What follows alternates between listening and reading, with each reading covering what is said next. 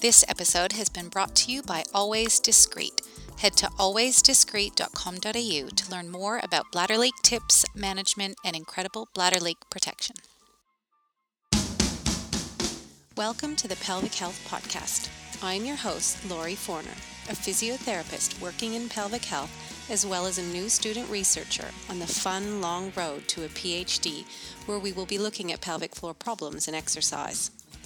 I am here to bring you information from leading professionals on all aspects surrounding pelvic health for any gender and any age, from the vast range of pelvic floor problems to exercise and sport. Remember our disclaimer materials and content in this podcast are intended as general information only and should not be substituted for medical advice, diagnosis, or treatment. Welcome back to the Pelvic Health Podcast, and welcome to those joining us for the first time. I hope everyone has stayed safe over the holiday season, put on their masks, stayed at home when they could, were able to be with loved ones, whether that's virtually or in person. It is finally 2021. And I know it's not a switch, um, but the end of 2020 at least gives me hope that maybe this year will be better, or maybe my perspective on what's important will be um, a little bit better. Either way, to ring in this new year, we have a fantastic episode today talking about the menstrual cycle and how sex hormones may affect exercise performance in the general population and not elite athletes, which I was really excited about. I had the absolute pleasure of interviewing Associate Professor Dr. Kirsty Elliott Sale. We recorded this back in November. I'm a little bit slow, but we got there. And I knew this would be the perfect episode to start this year off.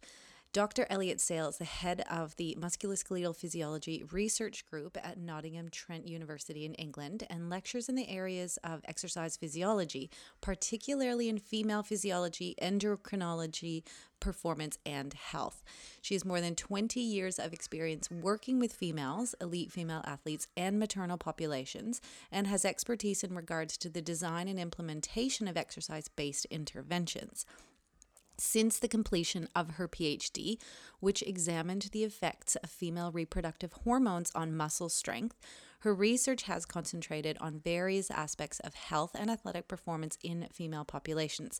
So, today we're talking about stages of the menstrual cycle, and she simplifies it so well so that we understand. And she also made me realize why it gets confusing because people are um, talking about different stages and phases. Anyway, she explains it so well. We talk about um, if hormonal changes influence athletic performance, whether the research supports females training according to their menstrual cycle, and this was very different than I expected. And she touches on how oral contraceptives change the picture. Now, she recently recorded a brilliant podcast on this topic as well with BJSM podcast. So I'll put the links in there. Don't miss it. It's such a good complement to this one. I will put her Twitter handle um, in the show notes and the um, main paper that we're talking about today, the systematic review and meta analysis on this subject, is open access as well as her other papers. So I'm going to include the links in the show notes so that you can actually have access to those papers. Um, she is just absolutely brilliant. So I know that you guys will enjoy this episode, and I um, look forward to playing for the rest of this year. Take care, everyone. So, how did you get into this area of menstrual cycle and exercise performance? So, I, I accidentally fell into this area. Um, and so, the story sort of goes that I, I did my um, undergraduate degree um, at Liverpool John Moores. That, um, that was my university. And I really, I really enjoyed it so much. And I particularly loved in the final year being able to conduct my own piece of research. Um, and the research, would you believe, the only one study I've ever completed on males. so in my undergraduate degree, I, I hadn't yet discovered that it's female physiology. Yes, I did my degree, and then I was thinking about what I should do next. Should I do a master's? Um, PhD wasn't really on my radar. And then in my university, I was really fortunate that they advertised several PhD positions. And I thought, I'm just going to be cheeky and go for one. And it was very open ended, and it, we were invited to make our own proposal on any aspect of, you know, exercise physiology that we wanted to. Um, so again, I can't lie, I still wasn't there for female physiology. So I wrote something on thermoregulation, and never completed a study since in thermoregulation. Um, but yeah, I made this proposal to do a PhD in, in thermoreg. um, it was good enough to get me an interview at the interview, um, yep, I was quickly told, look, lovely proposal, nice writing style, good critical thinking. However, that's not an offer. And I was like, oh, okay. And at that point, they mentioned that, that they just had a recently completed PhD student. Um, so I, I bet you know you might know or your listeners might know of the name Julie Greeves. Um, so Julie's published again quite a bit in female physiology. Um, so yeah, so Julie had not long finished her PhD, and the university and had really sort of liked this area and they, they saw it as a really sort of key and valuable area. So they wanted to extend the work for you know into another PhD program with Julie as a, as a supervisor, which was fantastic. Um, so yes, yeah, so they offered me that PhD. So cue me quickly sort of scrabbling around trying to find you know some background information so I could get up to speed really quickly. And so although I fell into it, I think where the story really changes is that, you know, within three months of starting that PhD, I was, you know, hooked into that area. Once I started to read about it, I was like, wow, this is a really interesting aspect, you know, of menstrual cycles or contraceptives. This is interesting. You know, the hormonal profiles are so different and they change over time and between people and amongst people. And and yeah, so I was I was hooked. And then of course you you start reading some of the literature and there were some great papers around. So this was, you know, okay, I'll, I'll admit it. It was sort of the mid 90s, mid late 90s. So there were lots of great papers and really great researchers at that time. So it felt like a really good time to join that field. And then fast forward 20 something years, and I've never left um, all of my studies now, apart from when I am a co supervisor on a PhD student, but all of my studies have been in females. So although I accidentally fell into it, it has become sort of my research one true love. oh, so you have been studying the menstrual cycle for over 20 years. Yeah, should I admit to that?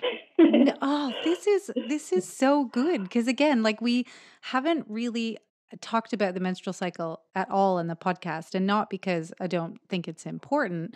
Um, it ju- I just don't even know why it hasn't come. Like again, we've touched on it a little bit with Jackie's podcast, but I went, you know what, we really need to dig a little bit deeper, and especially with regards to sport and exercise performance, but then also with contraceptive pills. So, um, you've been doing this for 20 years is it like have you found that there's more research that has been looking into this? Because i still feel like from a clinical point of view we still don't have a lot of information. I still don't see people um, and maybe that's just um, the place that i'm at but i don't see a lot of coaches or trainers taking account into someone's menstrual cycle on how they plan to train athletes or even recreationally. Like are we really far behind or what's going on I think you've hit it upon a, a you know a few good good points there. So in terms of you know when when I started in that sort of late nineties um, space, there were some you know really nice papers that came out then that really sort of set the scene. So you know it, it definitely was a, a sort of a, a hot topic then. But to be really honest, seemed to be then a bit of a, a gap for about sort of 10 years. Um, you know, the, the, the, the occasional paper came out, um, but it sort of seemed to, in a way, go, go out of fashion.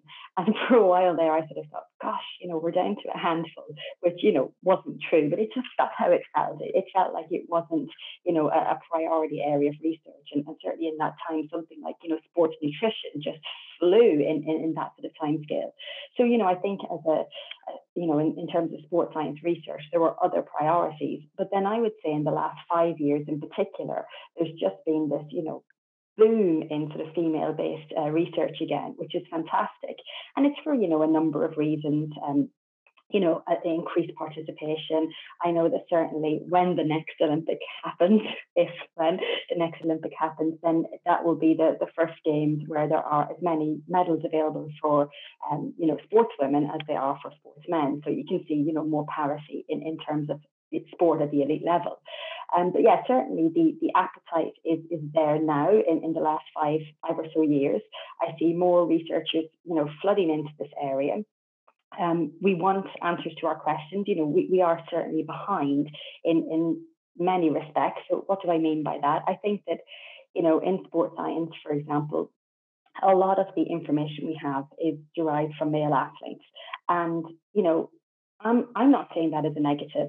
I think, you know, we have to, we had to start somewhere. And in terms of research design, um, I think, you know, using male athletes, it certainly, um, I guess, you know, reduces some of the complexities when you're looking at menstrual cycle phase, etc., cetera, et cetera. So it seemed like a good place to start with males. We learned a lot, and um, so we were able to advance our knowledge of sports science, sport and exercise science, and sport and exercise medicine, and, and so on. Um, but now, you know, is a time to look at, you know, some data derived from female athletes. So I don't think that we need to start over and do every study again. I think a lot of what we know is applicable to both sexes, but I think we need to be more nuanced in our approach now. So, for example, if a particular outcome, aspect of physiology or performance is affected by menstrual cycle phase, then we should investigate that, understand it, so we can make nuanced, you know, sort of tweaks and adjustments in our practice, such that you know every sportswoman can, on any given day, regardless of which day of her cycle it is, go out and perform to her absolute best.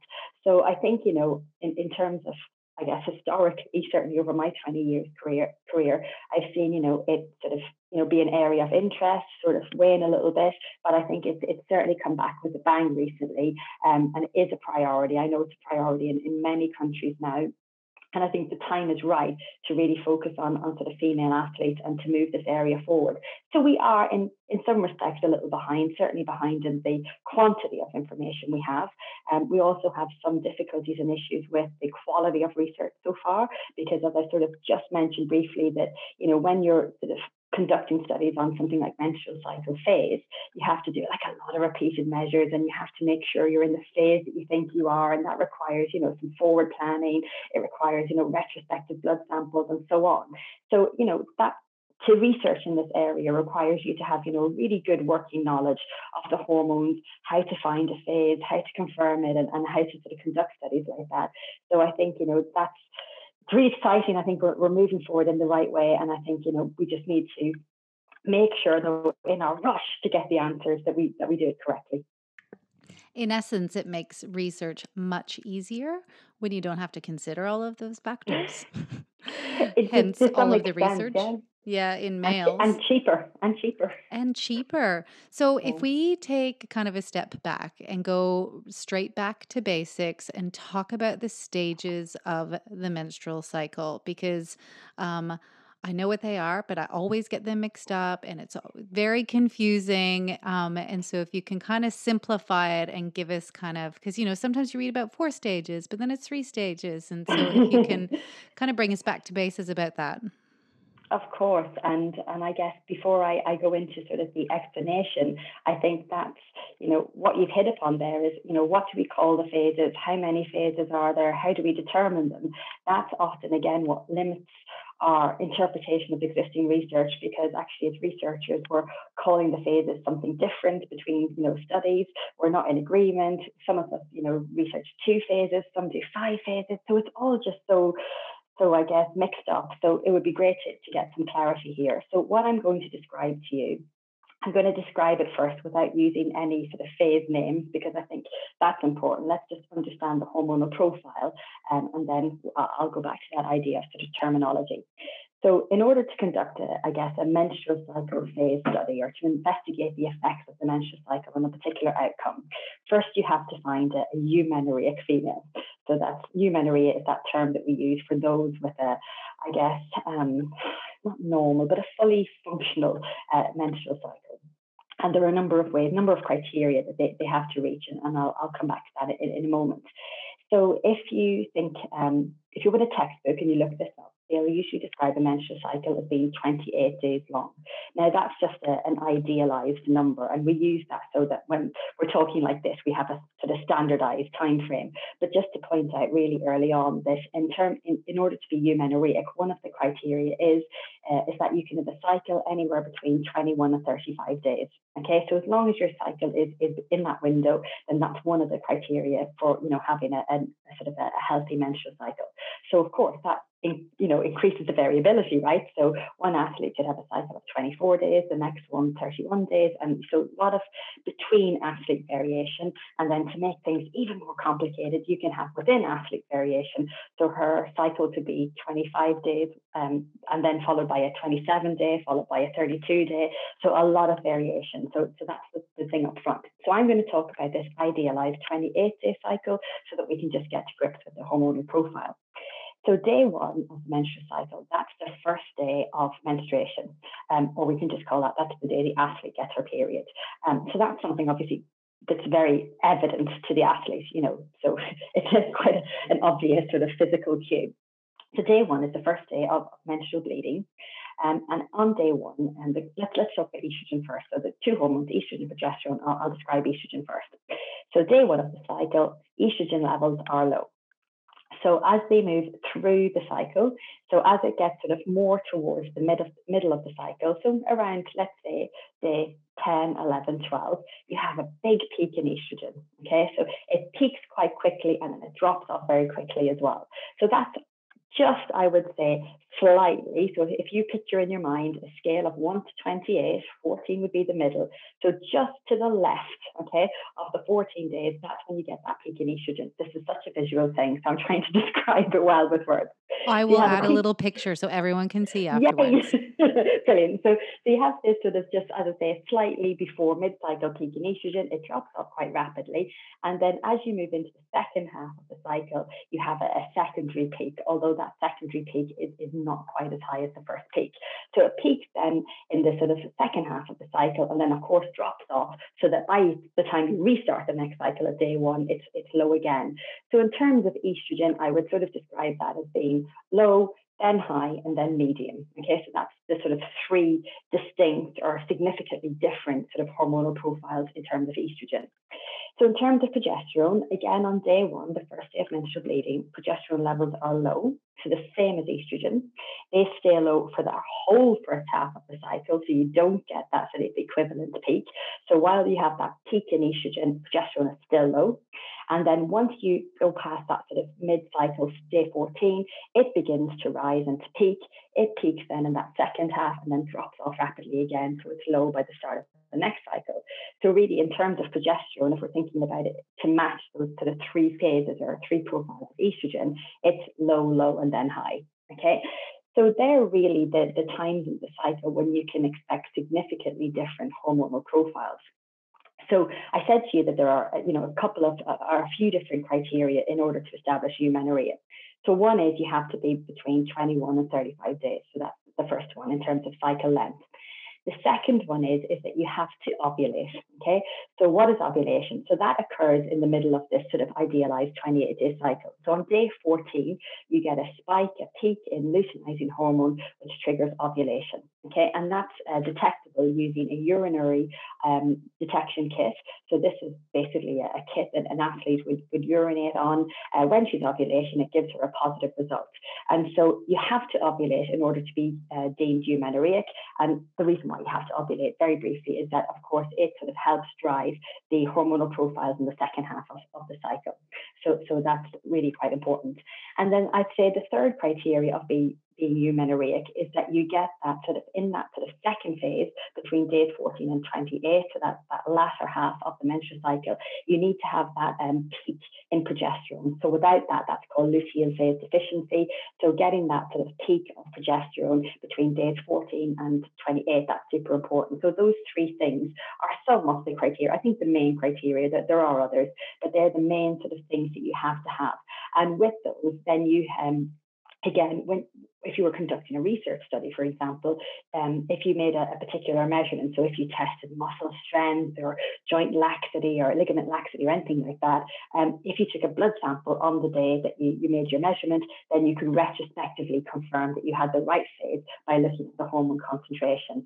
So hopefully that's given a, a sort of a quick and brief overview of, I guess, the hormonal profile of a menstrual cycle. But if you have take a look at the, the sort of picture, um, that's super helpful. I'll end just by saying one thing is that I've described a hormonal profile to you.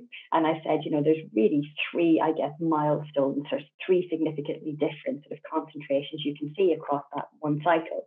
Um, we talked about what do we call these in terms of phases. So, in its most simplistic terms, day 1 to 14 is known as the follicular phase, and then day 14 to 28 is known as the luteal phase. So, that's the most simplistic, um, I guess, breakdown I can give you. But then, of course, um, as you said, you'll read studies where they have many other phases, not just two. And of course, I've sort of verbally described three to you. So we can break it down further during um, sort of menstruation, that period, that that, that point of, of bleeding, and that's usually termed the early follicular phase. Then the late follicular phase would be that sort of very high concentration of estrogens that I described that happens just sort of slightly if you're looking at the diagram to the left of the middle of the cycle. So that would be the, the, the late follicular phase. And then if you look at that sort of um, peak in estrogen and progesterone in that latter part, that's called the mid luteal phase. And then lastly, in the middle, I'm going forward and back all of the time. Laurie's laughing because she can see my hands moving around. it's a very visual thing. But of course, in that uh, sort of middle of the cycle, when you have that peak in luteinizing hormone, that's called the ovulatory phase. So now you can see we've gone from two to how many? Five. Early follicular, late follicular, ovulatory. Oh, uh, four, mid luteal. Um, but of course, you could further split the luteal phase into early luteal, mid luteal, and late luteal. So you can have anywhere between two and five or six or seven different phases. Um, so I think it's just super important that maybe in research or in practice, we talk more about sort of the hormonal profile rather than getting too caught up in the name. So yeah, not confusing at all, is it? You have just explained to me why I have been confused this whole time. I don't think I've realized that everyone was doing it differently. I thought maybe I was missing something and it's the early and the mid and the late and as soon as you throw all that in and then every time you look at it i'm like oh wait this is different and that's why i've never been able to remember it but thinking about it as a hormonal profile is so much easier. Oh my goodness. So if we if we talk about kind of the sex hormones within that hormonal profile how do each of them kind of influence um, exercise or athletic performance do we know any of that? That's a big, big question. It's a really good question as well. So I think there are a number of ways to, to look at this. So I guess the first one is um, if an athlete experiences side effects as a result of these changes in hormones, then I think that's the first potential impact they can have. So, what do I mean by that? Um, so, for example, when an athlete is having her period, if she has really bad cramps, then you might imagine that if, if you're if you're suffering from cramps or headaches or nausea, that might impact upon your ability to train and perform. So, I would say the first way to look at that is is that you know the changes in hormones have indirect effects or, or symptoms or side effects, and they have the potential to, to influence an ability or even sometimes willingness. So, if they feel fatigued or demotivated. So I, I think that's one way where they can have a, a, potential impact. The second way, and I think this is probably where um, you, you really sort of what you meant by your question is that sort of relationship. So when we look at research studies and it says the effect of menstrual cycle phase on muscle strength or on performance or on endurance performance or that sort of thing. So here in the research, what we're trying to do is to establish if a particular concentration of either estrogen or progesterone has the ability to impact upon various physiological systems, and then as a consequence of those changes, if performance is, is influenced. And I guess there are almost two answers to this question. Uh, one is that theoretically, you know, when you change these ovarian steroid hormones, um, they, they have the potential to influence many physiological systems. Um, so theoretically, the answer is yes, you know, menstrual cycle uh, phase and these hormonal profiles can have an effect on performance. Um, the other answer is the, the, sort of truthful and I guess research and evidence based answer is that we don't really know. it's such a cop out, isn't it? Come on a podcast, tell us what you know. Oh, I, we don't know anything. Um, and actually, it's As not usual. that we don't know. It's not like we don't know anything at all. So, so here in this space, it relates, I guess, to a couple of things I've already mentioned. One, there's not a huge amount of um, quantity so um, that coupled with, I guess, issues with the quality of research, I guess if I almost skip um, forward a second and give you the conclusion, and then I'll work my way backwards to how I got there. So we would say at the moment that there's insufficient, so not enough high quality, and the high quality is super important. There's insufficient high quality evidence for us to give, you know, evidence-based guidelines right now to say your performance is best here or worse than there. So, so that's, I guess, the, the conclusion let's walk back a little bit from, from, from that. So how did we get there? Um, so I guess one of the, the studies I've been really fortunate to be involved in recently. So this is a, group, a team, a team effort here. So myself and a you know great team of, of other researchers, including a fantastic PhD student. Um, so we've been working recently on a, a systematic review and meta-analysis um, of the effects of menstrual cycle on exercise performance. So, of course, that's quite a specific research question. We haven't covered things like, you know, the physiological responses or training responses or injury or nutrition. So, just on exercise performance. So, we sort of trawl back through the literature today. So, we did, a, as I say, a systematic review, um, and that meant that, you know, we, we sort of put in our, our key terms to, to, I guess, databases to try and find anything relevant that might help us answer this question. Um, and so in the end, we included 78 studies in, into this particular paper. So of course, the first thing you're going to say is, oh, there are papers. Yes, there are papers. So although it's less quantity than, it, than data derived from male athletes, we, we do have some, some quantity. So we included 78 papers into this um, particular review and meta-analysis. Um, and then if, I guess if I go to the sort of quality um, sort of next, so we were able to uh, perform a quality assessment upon these papers and actually, when, when we did that, um, we, we showed, or the, the data, the, the evidence showed that the uh, majority of studies included were of sort of low quality. So if a study has um, deemed to be of low quality, then I guess our confidence in their findings is, is lower. And of course, if we have if we rate something or grade something as being high quality, then we're more confident in, in the findings there. So that might be sort of quite new to, to people that, you know, um, I guess if I were to oversimplify it, if you have something you're interested in about research, you go and you find some papers, you read the papers, and you think, oh, great, now I know about this. So I think an, an added complexity is that we really should look at the, the quality of the evidence. So anyway, we, we did this big search, this systematic review. Um, we identified these papers. Um, we looked at the quality of the evidence, and then we took the data from these papers and we put them into a, a meta-analysis. So, so we combined all of that information to try and come up with some conclusions. So I guess if you were to, to read the paper, one of the key points, I'm sort of going to read it first and then I'm going to explain to you what we mean by this. So the data showed that in women, exercise performance might be reduced by a trivial amount during the early follicular phase of the menstrual cycle when compared to other phases. So I'm going to break this down for you. okay, so exercise performance might be reduced by a trivial amount. So what is a trivial amount? So if you think about, I think we're all familiar with small, medium, large. Okay, so trivial is smaller than small. Okay, so it's a very small amount, a teeny tiny amount. So we said that the data showed that exercise performance might be reduced by this smaller than small amount during the early follicular phase. Shall I remind you, the early follicular phase is when an athlete has her period, so she's bleeding, and estrogen and progesterone levels are low. Okay, so here we're, I guess, by looking at the information from these studies, it's almost impossible for us to tell if the performance is reduced because of these indirect side effects I mentioned, or because the hormone concentration was this, and therefore the output was that.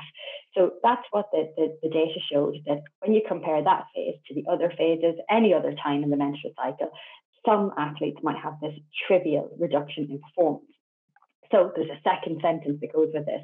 So, however, there was large between study um, variability um, and indicating so this variability um, between the studies. I'll go to that first. I was going to read the whole sentence and I thought I'll, I'll just break it down. So what we mean is that when we looked at the evidence um, as a whole piece, actually the studies really contradicted each other a lot. So there was a lot of between study variation. And when we don't have this consensus, it makes, I guess, that sort of finding that I've just explained to you, it sort of makes us think, gosh, some studies really show that, other studies don't show that at all. So a lot of variation. So that led us to look at the research design and which participants were included. And really, everything was just so, such a mixed bag. In the end, we said, actually, we think that the variability between all of these 78 studies is so big, even though that, that was our sort of statistical, our stats showed this. At this point, we said actually we want to conclude that practically the current evidence does not warrant guidelines um, on modulating exercise during the menstrual cycle. So I guess, gosh, it's a, it's a, it's a lot of contradictions in there. So I'm just going to summarize that super quickly. When we put in all of this information to try and conclude something, our conclusion was that in some women, and that's really important, some women are affected, not all. In some women, their exercise performance might be reduced by a very small amount when they're having their period compared to any other time of the menstrual cycle. However, this is just in some women, not in all. So it's not what we call a, a really group finding. So, you know, we shouldn't apply that information to a group of women. We should use that on a more individual level. So that means that when faced with a team of athletes, we acknowledge and appreciate that some athletes might have this effect, but others might not. And then, really, in terms of, you know, should we go out and change our practice and start training people and only asking them to perform on certain days of the menstrual cycle? We're saying no right now because the quality of the evidence was, was quite low. So, sorry, that's a, quite a lot of information, but that's sort of, and it's just one study. So, this is just one paper that, you know, myself and, and a great and a great team that I was super fortunate to work with. That's what we've put out recently. Um, but of course, that, that's one aspect of, I guess, the bigger picture. And we need way more systematic reviews and meta analysis to really understand understand what previous data is, is trying to tell us. Everyone should know this by now. As a physiotherapist, I do not believe in telling women with urinary incontinence just to wear a pad or a liner and keep pushing through. I also don't believe that they have to stop doing the exercise and activities that they love forever in order to manage it. I know how important pelvic floor exercises are. I know how important modifications to risk factors are. And I know how important education is in helping to treat urinary incontinence. But I also know how extremely important promoting physical activity is. We have the highest quality evidence demonstrating that physiotherapists can greatly improve or often cure incontinence but I also know that this management takes time, and for some women, while it might improve their leaking by 80%, sometimes they will still have leaking, or there will be a subset of women that we can't help enough. This is why I feel incontinence pads and liners still have a place, and I am honored to be asked to partner up with Always Discreet to help break the stigma around incontinence, empower and support women to start conversations about bladder leakage, provide the best information on management, and also provide options to decrease embarrassing accidents that they may continue to have. So follow the hashtag Wee Always Got You which is wee, W E E, join in on the conversation and as professionals continue to educate women about how we can help. You just said that was one study, but that was actually 70 something. well, yeah, we've, we, we've, we've kindly borrowed 78 other authors' really great work. Um, and, you know, we've, we've tried to sort of, I guess, I think it's, it's important that before we move forward, because I said to you that there was a real appetite right now, and you know we really want to get answers to our questions, um, and so we're moving forward very quickly. But I think actually before we go down, you know, some potential rabbit holes, we should look back at you know what's come before us you know, there's definitely lessons to be learned. We now understand because the papers are low quality, we, we understand, okay, here are some things that we need to improve upon um, so that the next, you know, round of papers that come out will be higher quality. And also by looking backwards, you know, we can maybe target, you know, if it's if it's the case that some athletes really, you know, have this small change of performance at the, you know during their periods, then that's where we need to maybe target some intervention studies or training response studies or that sort of thing. So I think that you know we mustn't discount what's come before. It's really important to, to stop and look back and then to use those lessons, you know, um, and and absolutely we're now honor bound to fix those mistakes, any mistakes we've made in the past. And I include myself. Some of my papers, of course, were, were in the study. Um, I think you know we're, we're honor bound with the lessons learned to to go forward in a, in a better way so that we increase the, the quantity and quality of these studies. Um, so I, I thought that that was quite an important exercise to do, and I think we need to do it um, in, in, in order to answer other research questions because of what they are was, was specific, um, and we need to do that, and that will help us move forward in the best way. So there are some lessons we can take into practice, but I think even saying here at this point you don't need to change your practice in response to previous research. Mm. That's quite liberating too, because I know that some practitioners were worried that they were either sort of like missing a trick or they were missing out or disadvantaging their athletes by not considering this. And, you know, I think that it's important that we realize that some women are influenced and other women are not influenced at all, and that we mustn't just take a blanket approach. So we mustn't walk into a team and say, today you're all going to train on, you know, this and do this and do this, because we just don't have that, that information. And secondly, and I think this is probably the most important point, if you're working particularly with a team of, of sports women, they're not all going to be in the same phase at the same time. So if you're trying to, you know, really implement phase-based training, how are you going to do that? You're going to need a team of coaches working almost on an individual basis, you know, and it'd be really difficult for your team to train together. So I think, you know, we, we've certainly got this mm. idea between, um, you know, research and practice and, and so on. And actually, I'm, I'm going to come back because I, I had one more point that I was going to make to you earlier. So I said that, you know, when we think about what do we know about hormones and performance, I said, well, there might be those indirect effects. There might be the research effects that I've, I've just described here. But I think the other area is around the lived experiences. Um, so I'm talking really here about, you know, the applied setting, what people are doing in practice. And I think we can we can look and, and learn about the potential effects of menstrual cycle phase and performance by talking to the athletes mm. about sort of tracking, you know, their um, menstrual cycles, tracking their performance across those menstrual cycles, and then looking, you know, to try and identify patterns. So if your athlete is affected, when was she affected?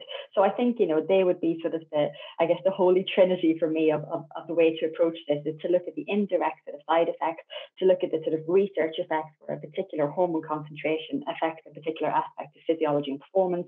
And then thirdly, to, you know, look at the lived experience of athletes and then try and make any sort of small nuanced tweaks or adjustments to training or performance based on, you know, their experience, their individual experiences. And so that's sort of, I guess, the, the three things that I'd be most most mm. interested in. What aspects of performance are we talking about that you had looked at in all of those studies or that you would get women if they're tracking that they need to be considering? Like, is it loss of strength? Is it fatigue? What? Yeah, yeah. So, I mean, of course, it's, um, gosh, when you start to talk about performance and determinants of performance, oh my good, goodness, you can have quite a, a long list. So here for this particular, the, the systematic review and meta-analysis that I, I just described that, that we did together, um, we just looked at, I say just looked at, but we we looked at a number of sort of um, components, but they mostly related to either um, sort of muscle um, performance or sort of then in, endurance performance. Although we did look at did look at a subset as a more sort of um, you know anaerobic and then aerobic as a, as another set. But you know I think each each person is really interested in, in I guess, they have their own slice of the pie, right? And um, so for me, my sort of background, my, my PhD was in muscle function. Um, I work a lot with, with some colleagues on sort of bone health and, and bone metabolism. So I'm really interested in, in musculoskeletal, whereas of course the next researcher is interested in endurance performance. So and, and some aspects, you know, although we're talking here about exercise performance, you know, not there aren't a huge amount of studies which have actually got a, a very, I would say, clean and discrete performance um, measure. So, and again, that that would be that's quite a subjective term. So, what I mean is, for somebody, it's do they win an Olympic gold in their event? That's performance for them, or it could be a time trial performance, or you know, it it just it's so wide, it's so big in, in a way.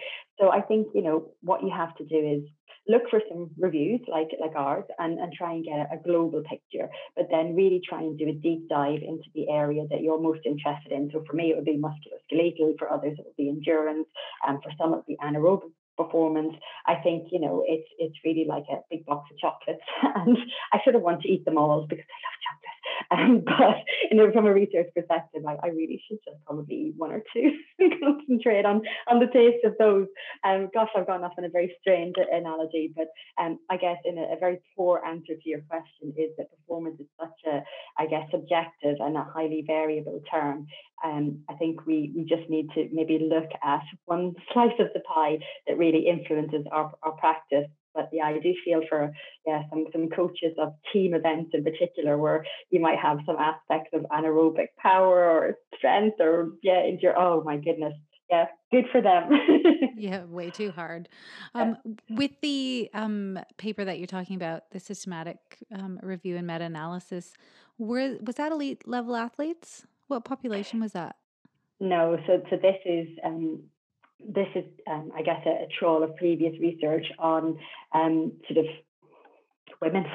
You know, so there's a real mixed bag here. So some will have gone for you know um, sort of recreationally active. There'd be, you know, some upper end, I would say, athletes included within this, but you know, it's a, it's hard to do this type of research, but B, it's almost impossible to get elite athletes to do this type of research, as, as you might expect. They're they're busy with you know other other aspects and they have other priorities, and um, you know so it's it's always a difficult one, right? To try and you know research on I guess an active population and then draw the parallels to the elite. It's it's not ideal, but I think you know in this space, I think we just need to get exercisers and above you know so i think that's that's super important which um, is majority of the population anyway yeah. so it is the population i think that we really need to focus on too at least i mean that's me also being biased as a clinician because those are the people yeah. generally that i see as well but it's true because we really you know outside of this piece you know it's not just all about getting women to win gold medals at the Olympics. Actually, what we really want to do here is much bigger. We want to um, encourage women to exercise, and we want to keep them in, you know, exercising. So, of course, you know, the, the statistics about sort of adolescent teenage girls, you know, who who were active in sport and exercise, then suddenly dropping out, and you know, what we want to do is is just make sport and exercise and physical activity accessible to all women, you know, of all ages, and just to make sure that something, for example, like the menstrual cycle, doesn't become, you know, the thing that's off-putting to them that takes them out of sport, exercise, or physical activity. So I think if you know we understand um, the potential effects of, of these things on you know physical activity sport or, or, exercise performance then we can again try and guide whether it's young girls or postmenopausal women or you know whoever it might be you know as I say the elite olympian at the, at the very end of the spectrum. That we just as i say it's about getting women to achieve their i guess sporting or exercise potential on any given day of the cycle. Were you surprised by that finding of like a trivial effect or and not really? Honestly for me no because um, as i say my research previously had been very much on, on sort of muscle function and reproductive hormone profile. And um, certainly in the for example in my in my phd i did a series of, of studies. And in those studies I, you know, the data never showed an effect of these hormones on, on muscle function. Um, so no, I, I wasn't surprised. And, you know, I, and it's hard. You, you shouldn't bring your bias into something like this. So, you know, it's a, I think for me, it's, it's, I had that eureka moment where I realized that it's very difficult to tease out the um, potential effect of a hormone on a particular aspect of performance and that direct sort of uh, influence and effect away from the sort of, as I say, those indirect, more sort of perceived and uh, symptomatic um, side effect effects. And so I don't know how you clean that in a, lab environment so that you ever really drill down between one and the other. Um, and by the time you do that, you probably have a study that isn't applicable to humans anyway, or in, in a sporting environment. So you lose what we call that ecological validity. So it's a sort of fine balancing act between, you know, we want to answer a specific question, but how do we make that information still applicable to a real woman? And, and so it's it's you know fraught with difficulties. But no, I, I I have to admit, if you if you'd asked me just privately to predict a direction or a, would there be an effect, I would have gone for no. I don't think we're going to see a consistent sort of you know, influence of one particular hormonal profile on, you know, a particular aspect of, of of performance. Um, but of course, the next person you get on, ask them that question, and they'll be absolutely confident the performance is affected in a particular phase. As I say, we come with our own bias based on our experiences, either in the lab of, of what our data has showed, or of course, I've been reading papers in this area for 20 years. So that would be, you know, as I say, really super honestly, if, if you're asking me, I'm not particularly surprised by that, and uh, for for a number of reasons. Yeah, look, I am, but l- like you said, the hormonal profile of women is very different. The symptoms that they have within that time can be really individual, um, and then yeah, Yeah, I guess just over the last couple years, I've heard more of the side of okay, we do need to consider the menstrual cycle when training women because, um, you know, there's uh, all these changes that happen within the cycle, and they really, you know, they'll have more uh, capacity to perform better again, even recreationally in the gym, if they concentrate on lifting heavier loads at this part of the cycle rather than this part because they're getting ready to shed. And um, yeah, so I mean, I didn't look into it enough. And so reading the studies and then talking to you, I was like, oh, okay. And like exactly like you said, that that information about um, needing to consider that is becoming greater which is informative, but then it can scare people off of being active, which is exactly what we want to do. I think that that's an important sort of message I'm really keen to, to put out there is, you know, that we we want our female athletes to feel valued and that we have considered them and their hormonal profiles, which is absolutely right that we should do. But that mustn't become then something that's really off-putting. So, you know, I guess one of my pet hates is, you know, when when sort of a, sound bite goes out into the sort of, you know, social media or sort of public arena that says, you know, in this phase of the menstrual cycle, this is going to happen. And, you know, athletes, for example, will go, oh, holy cow, it's like the placebo effect, isn't it? It's like, oh, this tells me I'm going to be weaker here or demotivated or fatigued. And, you know, it's like almost like a self fulfilling prophecy. And, you know, we mustn't do any harm with our research either. And so we mustn't plant these sort of seeds in, in people's minds. So I guess it's all, you know, I, I become now like a broken record. The, the main take home point is some athletes are affected and some are not. So the ones that are not, you know, we mustn't negatively influence them, put that in, in their head when, when they're clearly not affected. The ones who are affected, I think, you know, whilst research is, is great and it informs and it underpins what we do in practice, it's a marriage, right? It's only one person in the marriage. The other side of the, you know, the other person in the marriage is the lived experiences. So again, we might get to a point where there's, you know, a huge amount of data and it's really high quality, but then that athlete still doesn't respond to exactly how the research said. So I think we must leave ourselves some some leeway between, you know, the non-responders or the outliers or oh my God, let's look at people like individuals. So I think, you know, I'm not talking myself out of the job as a researcher. I think they should complement each other. But I think we should be able to dial up and dial down the sort of you know the balance between what research is telling us versus what we're seeing by the person in front of us and i think you know they should complement they should balance we can turn them up and down i don't think we live or die by one or the other i think i think that we need both so yeah so i think that certainly, as I say, the area that I've been looking at, you know, so these studies, for example, we looked at a particular outcome of, of exercise performance, but here we weren't asking these um, participants, how did you feel that day? So as I say, we can't tease out, was it how they sort of felt or a side effect versus that sort of direct physiological relationship?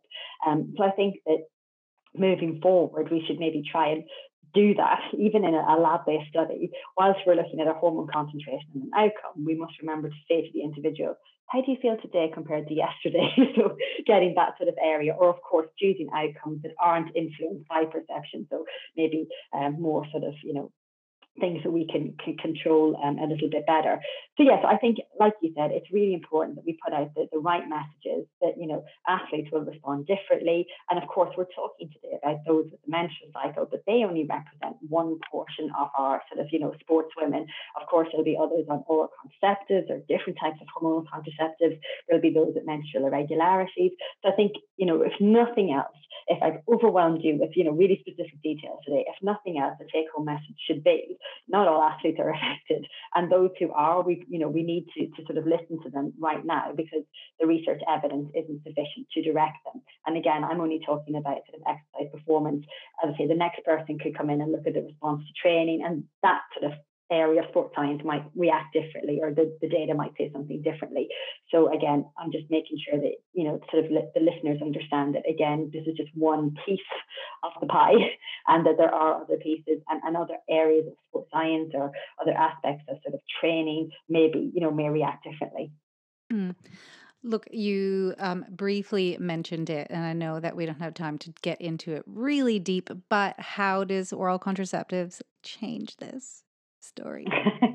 it's a great question. So, um, yes, so oral contraceptives are just one type of hormonal contraceptive contraception.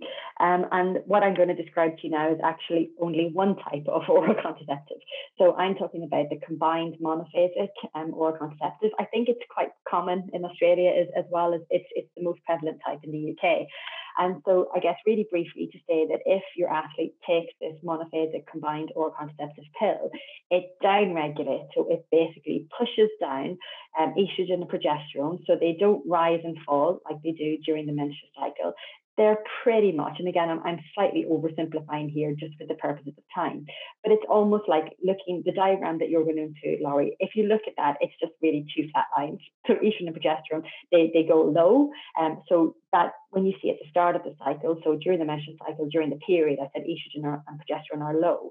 So in an oral contraceptive user, their estrogen and progesterone is pretty much that level throughout the 28 days.